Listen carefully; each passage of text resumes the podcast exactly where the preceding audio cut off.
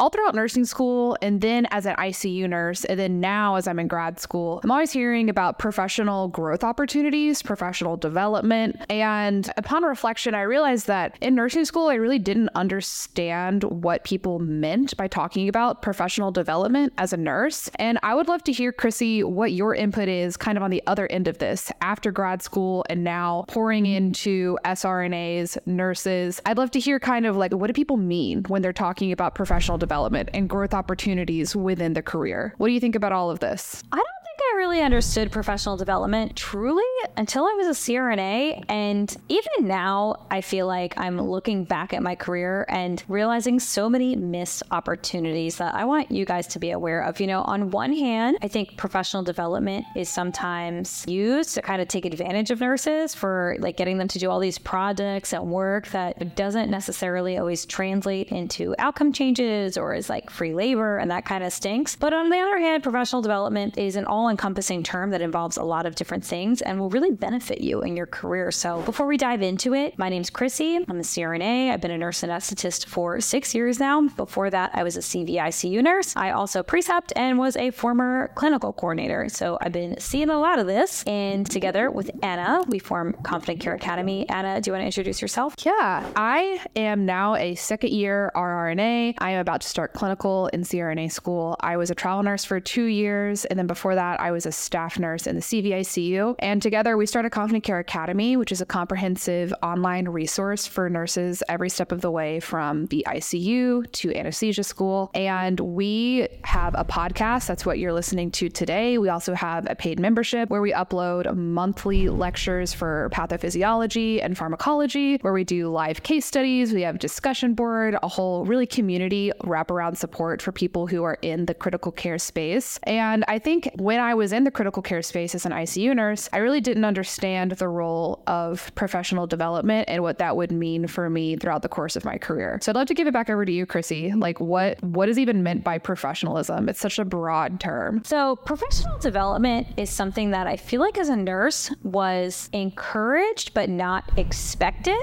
Like, yeah, you should get involved in the unit, but like you don't have to. Or like and in the CRNA world, we treat it kind of the opposite, right? It's like kind of expected that you participate in the community as a CRNA and know what's going on as far as like legislation is concerned and policies that affect our patients. For example, with like the opioid crisis is like a great example, and that we're active in these decisions from day one. So, you know, before we dive into like these professional development aspects and opportunities and what it means to develop yourself as a professional, I do want to dive into like the term professionalism because I think professionalism is part of that journey to developing yourself as a professional. And professionalism is a tough term because I think it, it gets weaponized really often. So I'm going to read off a definition for y'all here and we're going to talk about it a little bit. So, professionalism involves consistently achieving high standards, both visibly and behind the scenes. Some sectors, workplaces, or roles have particular rules for professionalism. These may be explicit, such as an agreed dress code or a policy for using social media, for example. Other rules and expectations may not be written down, but they can be just as important, such as what is regarded as professional behavior at meetings or even how people personalize their desks. It pays to be observant. So is, these are all from um, a website that I'm going to cite below, by the way. I really love how they describe this. It pays to be observant and to ask for clarification if necessary, like kind of being part of the community is a big part of professionalism. It's a way to show respect, attention to detail, and a commitment to upholding the agreed practices and values of the profession. But it's a double edged sword. Some rules are necessary, but some are simply just tradition tradition, and some of them can even be harmful, especially when we apply rules that are kind of nonsense or traditional to groups that don't look like us or new groups entering a profession. For example, like how, you know, hierarchy and really old school patriarchal norms have been applied to nursing historically. We'll talk about that in a little bit. And a big part of becoming a professional is knowing like which aspects of the professional behavior to uphold and which ones that we should push against and we should reject. And that's like like a really important maturity piece to navigate as you develop yourself as a professional. So, again, what does professionalism even mean? Let's talk about like the eight aspects of professionalism. So, you know, competence, getting the job done well. I think that's the biggest challenge as a new grad in any environment. Becoming competent is like your biggest like key thing to conquer. Knowledge, so we need to stay up to date on the latest research and things that are happening in our profession. That's why we have continuing education requirements in medicine. It's why we should be going to conferences. It's why we should read when you have the opportunity. You should look things up about your patients, for example. Conscientiousness, so being reliable, setting your own high standards, integrity, respect. When we uphold other people's rights and we take other people's needs into account, that's when we're truly showing respect for other people. Appropriateness, knowing what's appropriate in different situations. So, like not talking about patients in elevators or not making jokes about patients on social media. Like, to me, that is a professionalism piece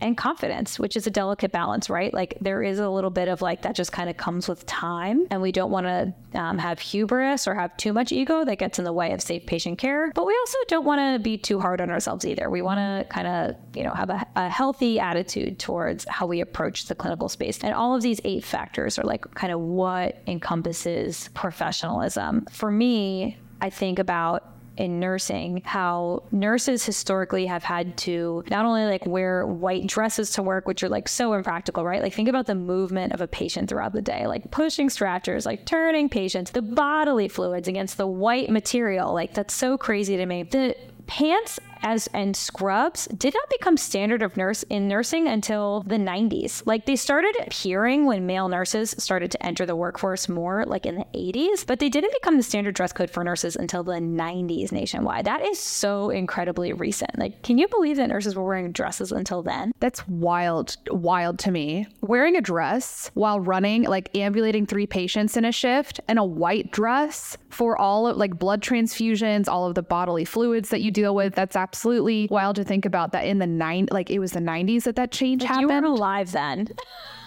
I was I was alive. I was like, you know, I, I had my VHS, I had my CD-ROM at that point. I was a 90s kid and people were still wearing dresses at the time and hats. That's crazy. So it's hard for me to hear professionalism without having a bit of a negative connotation. What do you have to say? I think that this these eight tenets that you outlined, I think defining what is meant by professionalism is helpful because I think professionalism is so often something that's kind of used to either like you said earlier in the episode, kind of extract like free labor from people or hold people to standards that are rooted in systems that are not serving people as we move forward. But the definition itself, it seems like it does hold room for like empowerment and moving the profession forward. And I guess what are what are your thoughts on that for let's say like an ICU nurse who you hear professionalism and then what they're meaning by that is like, oh, you know, I can't wear like I, I can't wear like cute scrubs yes, or you know yes. things like that because professional you know what I mean? Totally. No, I think the same thing. Like, I think it's really weaponized, um, especially traditionally against marginalized groups, not only women, but also people of color. Think about, like, even in corporate offices, how, like, sometimes,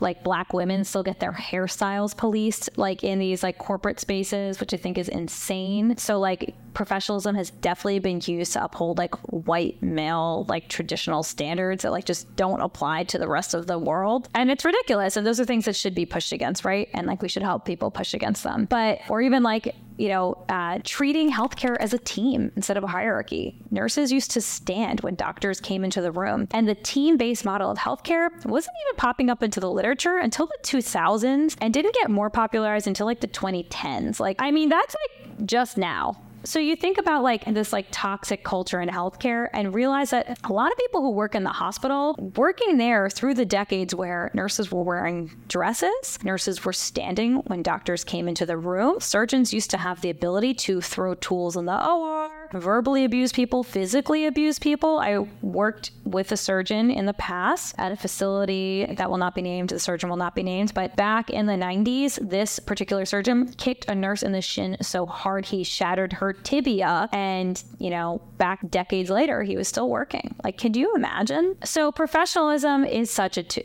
like what? Like that man should be like he should have been in jail. Like not like what or like sued, lost his job, lost his license. Like like can you imagine? So professionalism is definitely a two-edged sword. It definitely is not always applied to everyone equally. Think about med bikini when like there was that paper published by the va- in the Journal of Vascular Surgery and these like male surgeons got together and were like women doctors shouldn't wear bikinis on social media. Like what? Like you can still be a, a brilliant physician and also show up in a bathing suit and like they weren't talking about the men. So, you know, professionalism definitely can be weaponized and misused However, when we look at the true definition of professionalism, the true tenets of professionalism, and we do a really good self reflection of our, ourselves, we can use it as a way to hold ourselves accountable to a higher standard, right? We do want to have respect for every member of the health team. We do want to have respect for our patients and our communities. We do want to push ourselves to do the right thing, um, even when no one's watching. So, you know, like, have you ever had a, an old school preceptor like teach you about a nurse dose when, like, you know, what's ordered is like,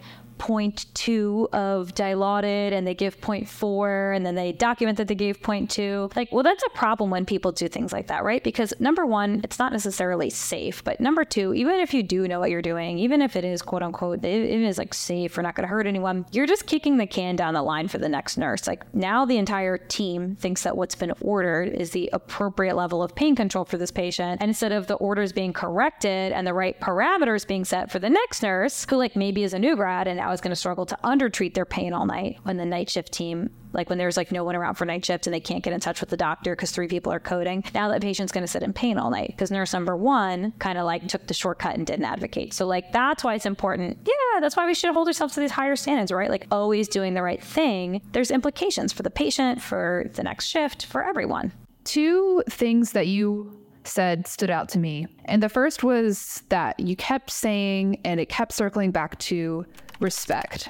And that's been something that's been wild for me to experience now as a grad student who is now taking part in the professional development and the career advancement kind of arena. I feel respected showing up as a learner and as a student to these conferences and that's something that I think that we can give to each other. I think we can give respect to our coworkers and I think that does speak to professionalism to treat, you know, learners with respect, to treat new grads with respect and that's something that I think we can make a lot of progress in. And then the other was that nurses are very trusted by the general public. I think we were the most trusted something like, you know, five, ten years in a row. And I guess what do we do with that trust? And then how can we, you know, make the career an even better place for people, for a safer place for patients, a safer place for people who are working in the field? So I think there are takeaways that are valuable and that are worth fighting for and advancing their profession. I think I still hear professionalism and cringe a little bit because of a lot of the connotations that come with it. But I don't know about you, Chrissy, but I like love being trusted by my patients. And I feel like so honored to be like worthy of that trust. And it also makes me feel like all warm and fuzzy inside for somebody who is much my senior, you know, 20 years they've been a CRNA to make direct eye contact and ask my name. Wow, crazy. Like well, that just goes to little things like uh, that, you know. It just goes to show how like poorly nurses are treated, like the fact that like that should shock you at all, and it just shows how like we really have not cured mm-hmm. that hierarchy structure in healthcare, right? Like we say that we're curing it, but we we really have not. Like those old residues and attitudes still remain because it was not that long ago that surgeons were allowed to kick nurses in the shin and nurses had to stand up when they walked in the room. It really has not become a team until recently, and so those things do trickle down where people are still treated as less than based on their position or salary or scrub color. And nursing schools still teach professionalism through the lens of white sneakers, um, ironed scrubs, neat hair, no funny hair dye, no tattoos, no piercings. Like that's silly. That has nothing to do with how you treat your patient as a nurse. Professionalism should be looked at. And like tattoos, yeah, you know, like who cares? Like you can have tattoos and be a great nurse. And I think I completely agree. I think nursing schools are still teaching this oftentimes wrong. I think professionalism is not having an ironed set of scrubs that are white and hiding your nose piercing. I think professionalism is encouraging the nursing student, you know, with tattoos and a nose piercing to mentor other people because it doesn't matter. Like what you wear, I mean, like, yes, you know, wear clean clothes to work, that like out of consideration for your coworkers, like but like outside of wearing clean scrubs, yeah, like hygiene, like, you know, take a shower before you go to work, but like, Other than wearing clean scrubs to work, what matters is like the quality of the character that you show up with, not whether your scrubs are ironed or like if you, oh my gosh, some nursing schools still will like send you home if you wear mismatching socks, which is just so No, outdated in the way horrible. that we're teaching the next generation. I generation. can't deal with that. It's wild. So I I um, I can't. All right, I'm gonna get off my nursing school soapbox before I start because I'm gonna get in trouble. The nursing professors are gonna come for me. Don't Nursing tell them professors my are gonna find you. Find me. Um, but you know, how do we go about developing ourselves? Okay, so we talked about professionalism, right? Like what professionals should be, what it should not be. How do we go about developing ourselves as professionals now? Like taking this to the next level. And it's funny because like there's all these organizations and resources out there for nurses, but I didn't really understand them and what they did. Like, okay, the American Nursing Association exists, and like you're part of it. Like most people are part of it, but like, do you know they have all these actually great resources and like conferences and like opportunities for continuing education? Like, I didn't really look into it. I'm gonna be honest. Or um, Sigma Theta Tau. I had like the I had the opportunity to like join that society when I graduated, and I didn't bother because I was like, I'm broke. I don't have money. I don't want to pay these fees. And like, what's it gonna give me? Some purple cord around my neck? But my friend Jackie actually got super involved in Sigma Theta Tau and like had these amazing professional development opportunities that later helped her get into CRNA school. And, and she just likes doing that stuff. She's just like a clinically excellent person. She just goes above and beyond for her patients and to become a better nurse, like just for the sake of doing it, like doing the right thing and like investing in her career. And, um, you know, so she got involved with her local chapter and like, like had QI projects on her unit, meaning quality improvement, and like went to like some of their conferences. And I mean, like there's so much out there that you could get involved with that I feel like, you know, the CRNA world, I feel like we, maybe because we're a tighter knit community, it's much more encouraged and it's often included in our um, like compensation packages, like education time. We're encouraged to go to meetings and we're encouraged to go to conferences. But I wish I had done that more as a nurse um, because we always tell people, like, hey, like, how do you get into CRNA school? Like, oh, you should get involved in your unit. Like, well, how do I do that? Or, oh, get involved in research. How do I do that? Well, getting involved in some local organizations is a great way to develop yourself as a professional and to like learn more from nurse mentors and to just come up across different opportunities that you wouldn't have known about. I completely agree. And it's been interesting to see the difference between, you know, my time as a bedside nurse and then now as a graduate student. Looking back, I do wish that I had been even more involved. I think I might have had I not started travel nursing, but COVID kind of changed the scenario. what was my little professional development trajectory? I ended up travel nursing earlier than I would have otherwise. But looking back, I can say that every single hour that I spent mentoring, I am I feel very personally fulfilled by that. I'm really glad that I took on mentoring roles pretty early on as a nurse and that's something that has brought like a lot of yes professional development but also personal satisfaction. I love seeing my mentees thrive in their new roles. Whether i have one of my mentees now just started as an er nurse in, in the um, peds er in seattle. Another mentee of mine is now in crna school. Another and then i have one who's still in nursing school. And that's something that it's good to pour into the next generation but i'll also selfishly say it's brought a lot of like personal satisfaction to see them learn then thrive and i am really glad that i did that is there anything chrissy that you've done that you're like really happy that you've like invested in professional development wise You know what was a cool thing that they forced us to do during my new grad residency? They made us do a research project with our little cohort, or maybe it was a, I'm sorry, it was a quality improvement project. And actually, it was called our evidence based practice project. And we had to do evidence based practice project and implement something on our unit. And then we had to submit our abstract to a, um, a conference, the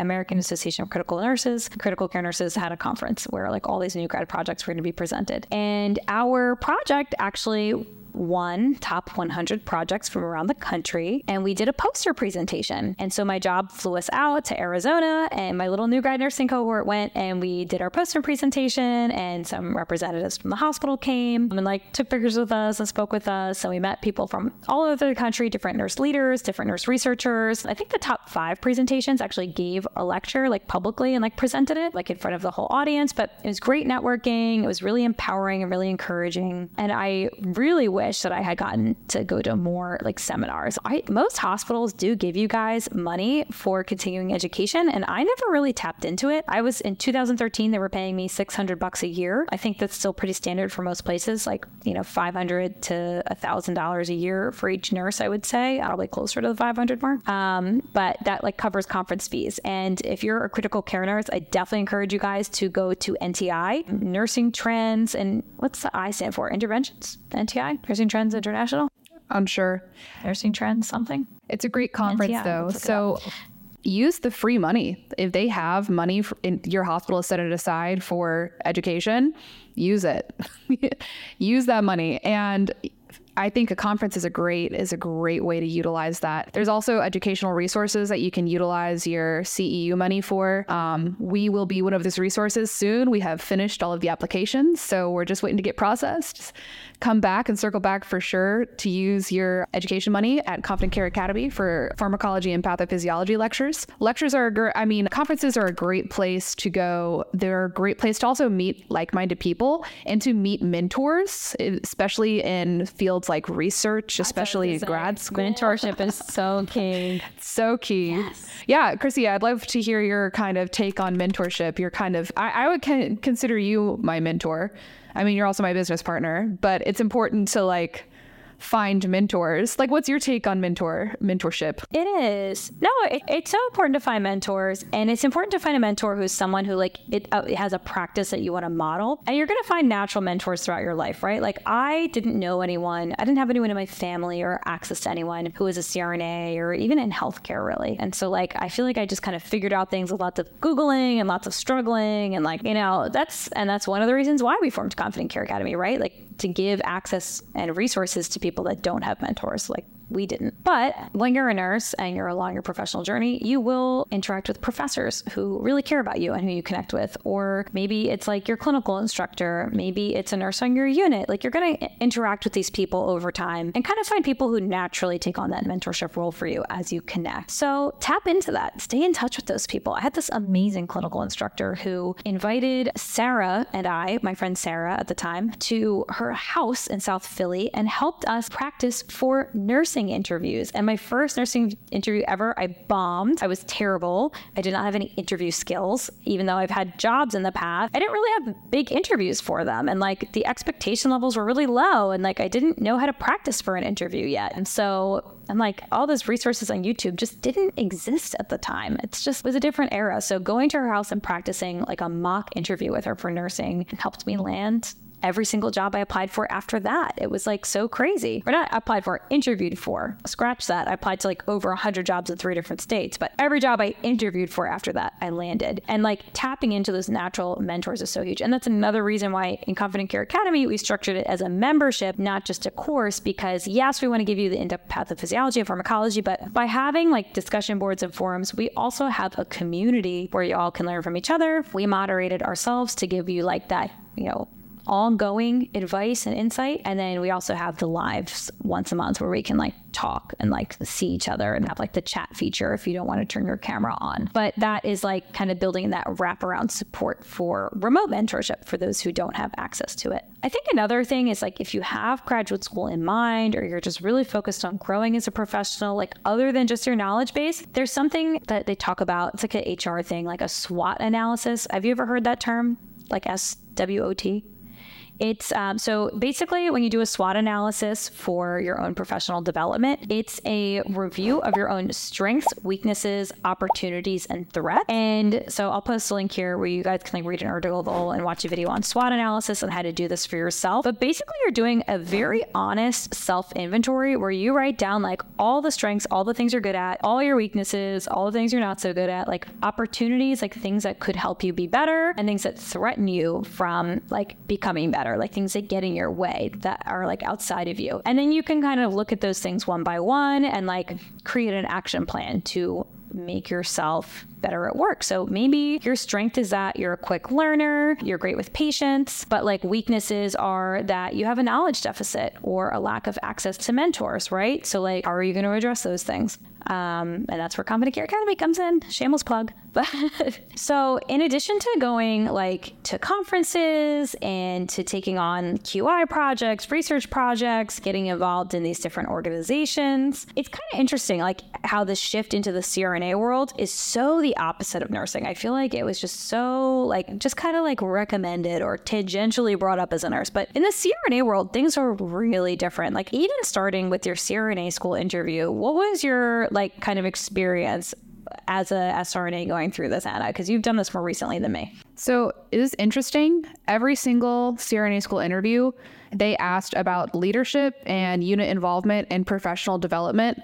And essentially, some of the professors then said immediately after that that the expectation is that you will be involved in the anesthesia profession. So, how have you prepared as an ICU nurse to invest in the profession of anesthesia, essentially. Like the expectation is that you're going to, as a CRNA, be involved politically, be involved at the conferences, be involved in continuing education. So if you're an ICU nurse, know that they are going to ask you about leadership, about professional development, about being involved in your career. And that's interesting because, it, like Chrissy said, it's a difference in expectation versus it's presented very much more as an option. I think when you're working bedside versus throughout nurse anesthesia school, it's presented very much as an expectation. And I think that's great because some programs will even send you to conferences. They'll send you to AANA, they'll send you to midyear, they'll send you to your state conference. And I think because it is a small profession, you know, there's 60,000 of us that we do all have to contribute as we move the profession forward. And I've enjoyed it overall. I will say this, looking back, I'm grateful that I did get involved where I could. Uh, other other than mentoring, I'm glad that I took the opportunity to become ultrasound trained. That's really helped as I've now started as an SRNA with my regional anesthesia training, just familiarity with the probe and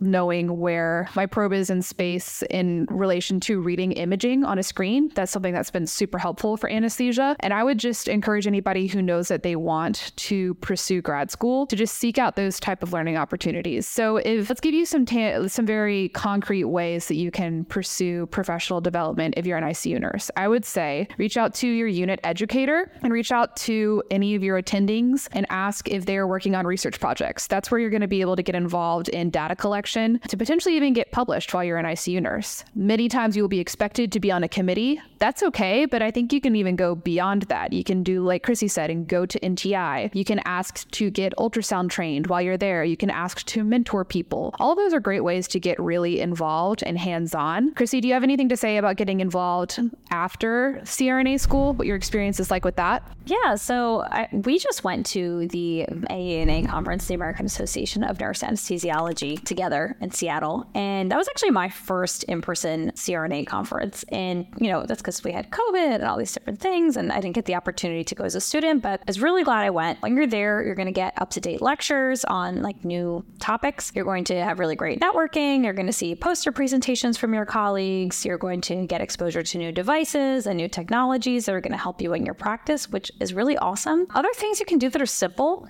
reading the emails that come out from professional organizations, getting involved in Facebook groups. That way you're staying up to date on the latest research and taking on challenges like precepting students. You should do that. It makes you better. When you're forced to teach, it helps you review information. Other things, like taking call if you have the opportunity to join a call team if you don't have responsibility to kids yet, for example. Do it for a year. Just get that experience and really become an expert in your field and invest in yourself as much as you possibly can. I love that. I think at the end of the day, the only person who's going to invest in you without initiative is you.